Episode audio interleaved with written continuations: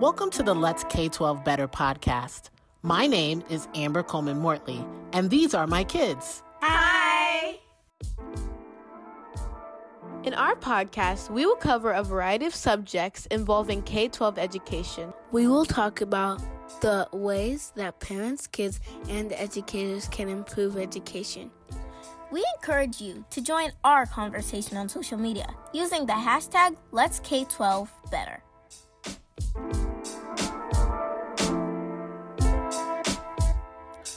Jump into episode two of the Let's K 12 Better podcast.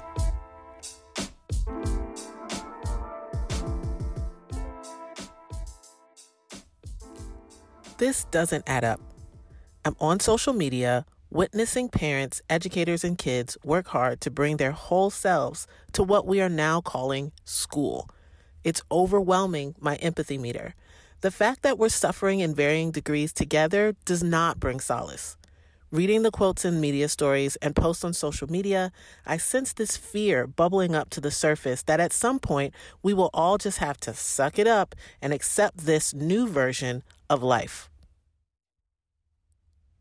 I want to share an epiphany I had alongside my middle schooler about the minutes of instructional time she's missed since shelter in place. It all started with her completing a test. The rule was that students could take the test as many times as was necessary for as long as they needed. Like many students in the class, she failed. She's an A student and, of course, was super devastated. I realized there was a level of performance anxiety attached to acing a test that one could take from home. So I stopped her and we talked. I explained to her that there was no way, even if she could take the test for as long as she wanted, that she really understood the material on that test because she had not practiced enough.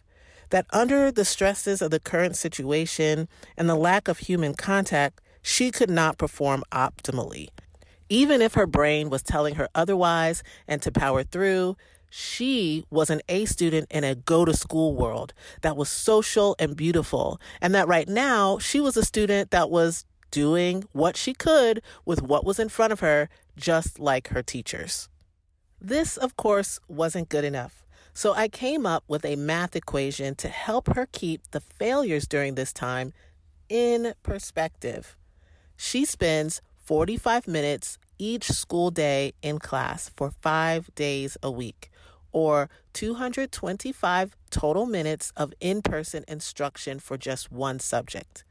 During the six weeks of shelter in place, she's missed 1,350 minutes of instruction for that one subject, or six weeks times that 225 minutes per week, 1,350 minutes gone. That's 1,350 minutes of missed instruction time, rich in class discussion, important opportunities to raise your hand and get one on one help, and just the comfort of seeing your teacher in 3D and knowing that they're real.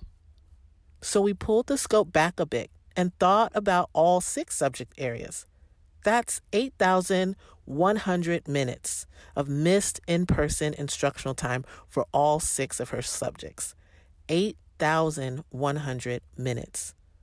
And those proponents of digital learning from a screen might say, hey, that's not true. She hasn't missed 8,100 minutes. She's gotten instruction via Zoom. Okay, well, let's do the math.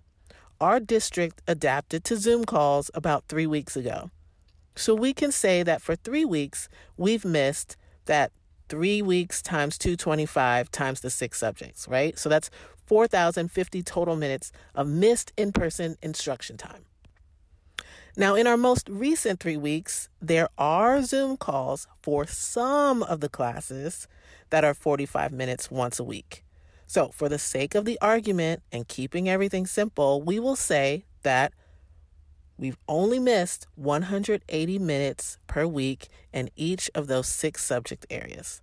So that would be three weeks times 180 minutes per week we've missed for those six subject, subject areas, meaning 3,240 total minutes of missed in person instruction time this past three weeks. Now, when we add the two together, the three weeks with no Zoom calls and then the three weeks with the Zoom calls, we're getting a total of 7,290 minutes. That's still 7,290 minutes of missed in person instruction, rich in class discussions, important opportunities to raise your hand and get one on one help, and then that just seeing your teacher and the comfort of knowing that they're a real person. Her feelings about her test did not add up.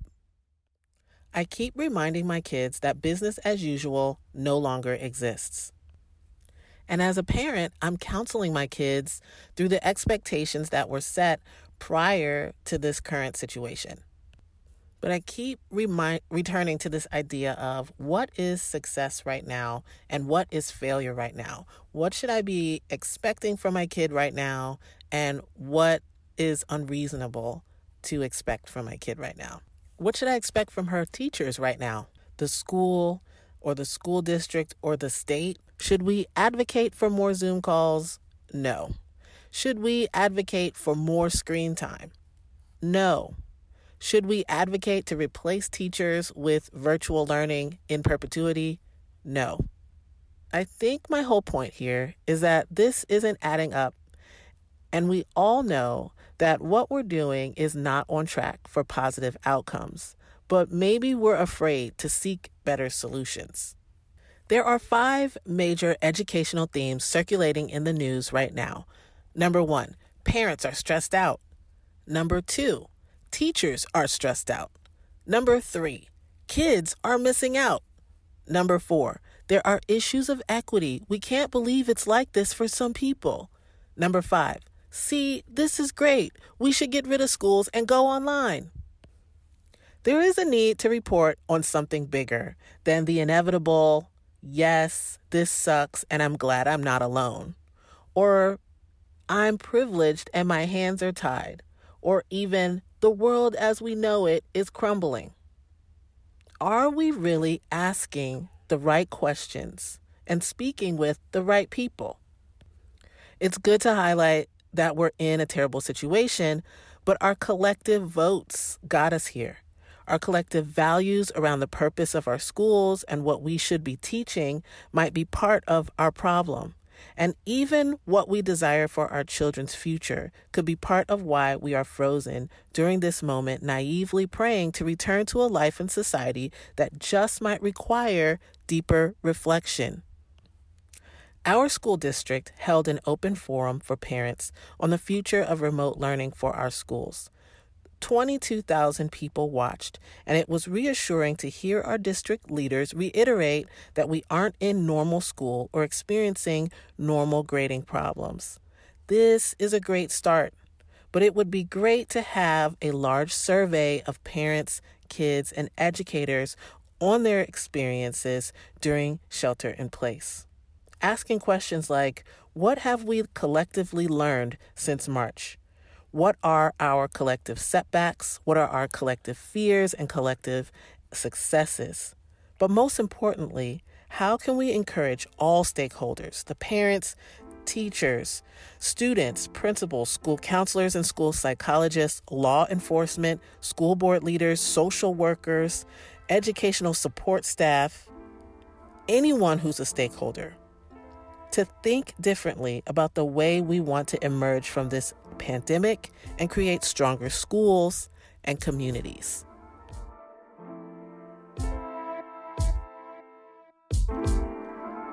I'm going to ask the kids to share a couple of their own reflections um, on this experience uh, with COVID 19 and learning from home, and some of the things that uh, they, epiphanies that they have had in this during this time. What have you learned since March about yourself as a student? I learned that even though online school is hard, it's possible to learn that way. Since March, what have you learned about yourself as a student? Well, I've learned that I can be flexible. What does that mean? It means that I can during school, since it was normal school, it was like everything's like a piece of paper, which I really like because I could like use different colors and um, write on it how I pleased. But now, since it's all digital, you could print it, but the easier way is to just do it digitally. Um, I was thinking about like this earlier. Um, how am I going to get through if I usually like to do things how it's like paper, but I and like pencils, but I learned that I can be flexible by like typing and digitally writing and other things like that. How have you pushed yourself during this moment, or how has this moment pushed you? This moment has made me more vigilant. How so? I've had to check my email more often so I can fully communicate with my teachers. So, you said that you had some challenges, um, but it's possible. So, what have you had to do to push yourself during this moment? What I've had to do is kind of calm myself down so I don't get frustrated. So, what are some of the ways that you've calmed yourself down? Some of the ways I've calmed myself down is I might take a nap or like play video games for a few minutes or 30 minutes and like just walk away from the thing I'm doing. In your opinion, what is the most important thing that school provides you each day? It helps me keep a schedule and keep organized. How would you like things to be different in the fall?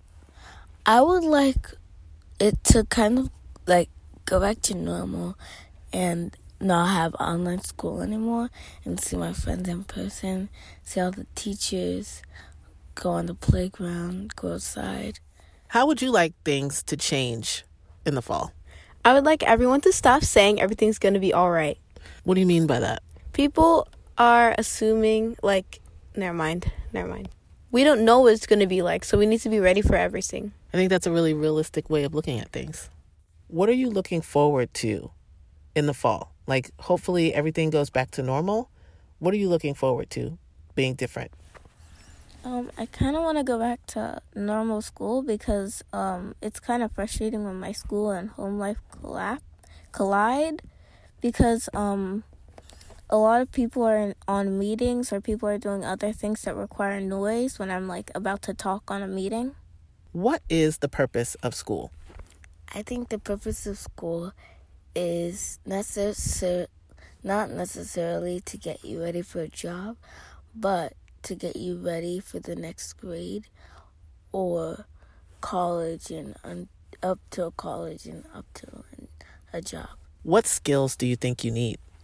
I think the skills you're going to need for school is you have to be a good listener, you have to know what's right and wrong. What skills should school teach you then?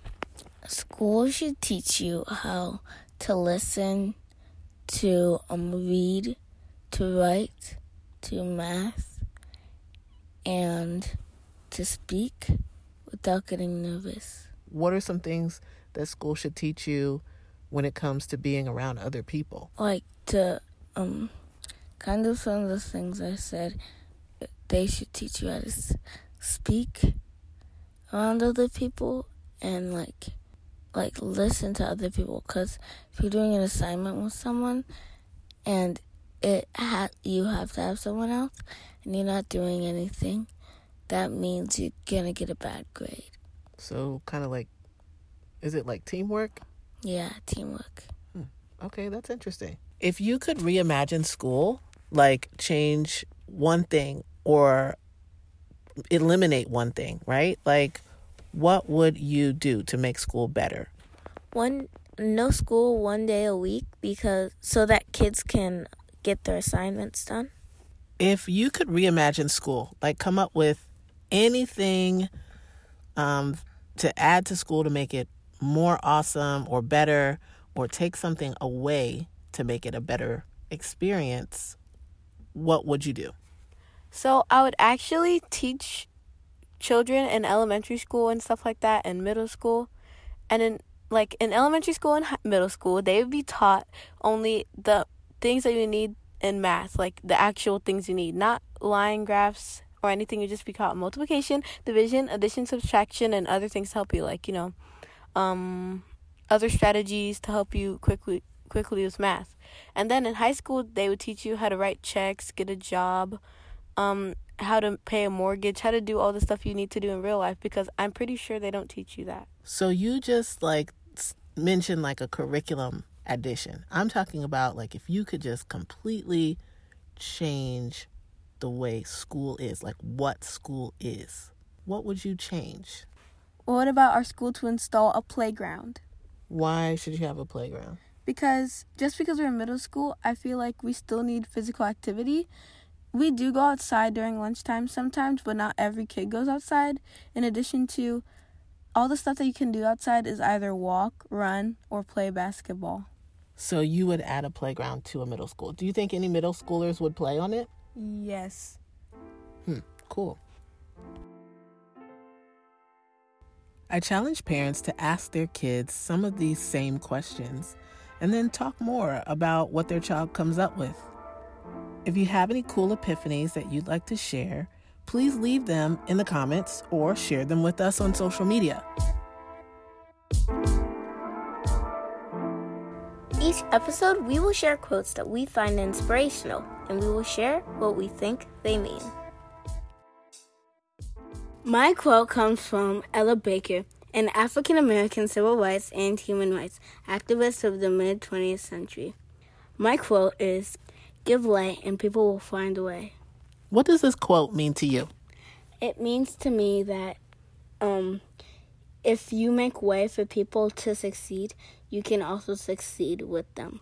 My quote comes from Harriet Tubman, who was an American abolitionist and political activist. She was born into slavery and escaped and came back to finish 13 additional missions to rescue approximately 70 enslaved people, including family and friends, using the Underground Railroad system.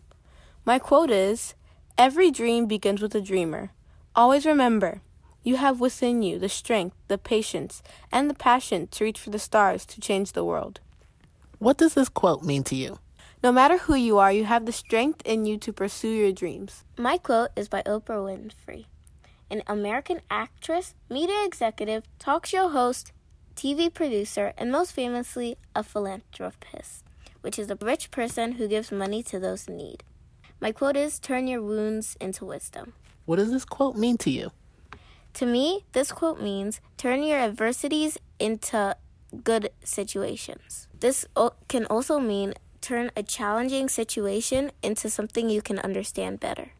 My quote comes from Lisa Left Eye Lopez, a member of the girl band TLC that was super popular in the 90s, one of my favorite groups of all time.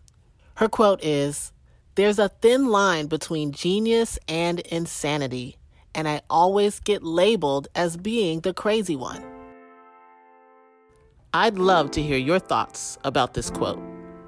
Share your ideas on social media or in the comments.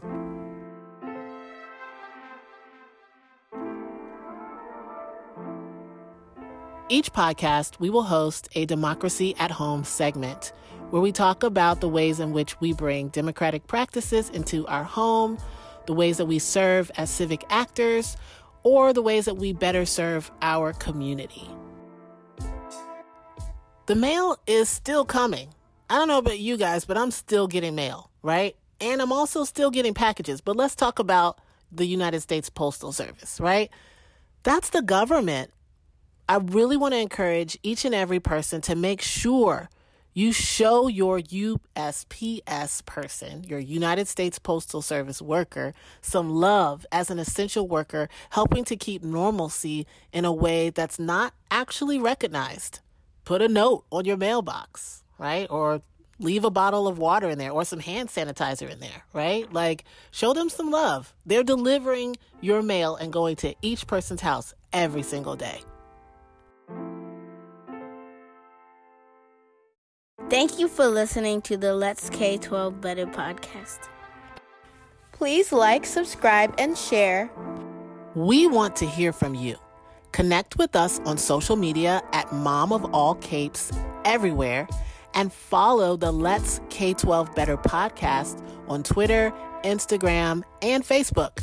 Share your thoughts about this episode using the hashtag Let's K 12 Better. That's hashtag L E T S K 1 2 B E T T E R. Find us, follow us, or subscribe to us on your favorite podcasting app. See you next time.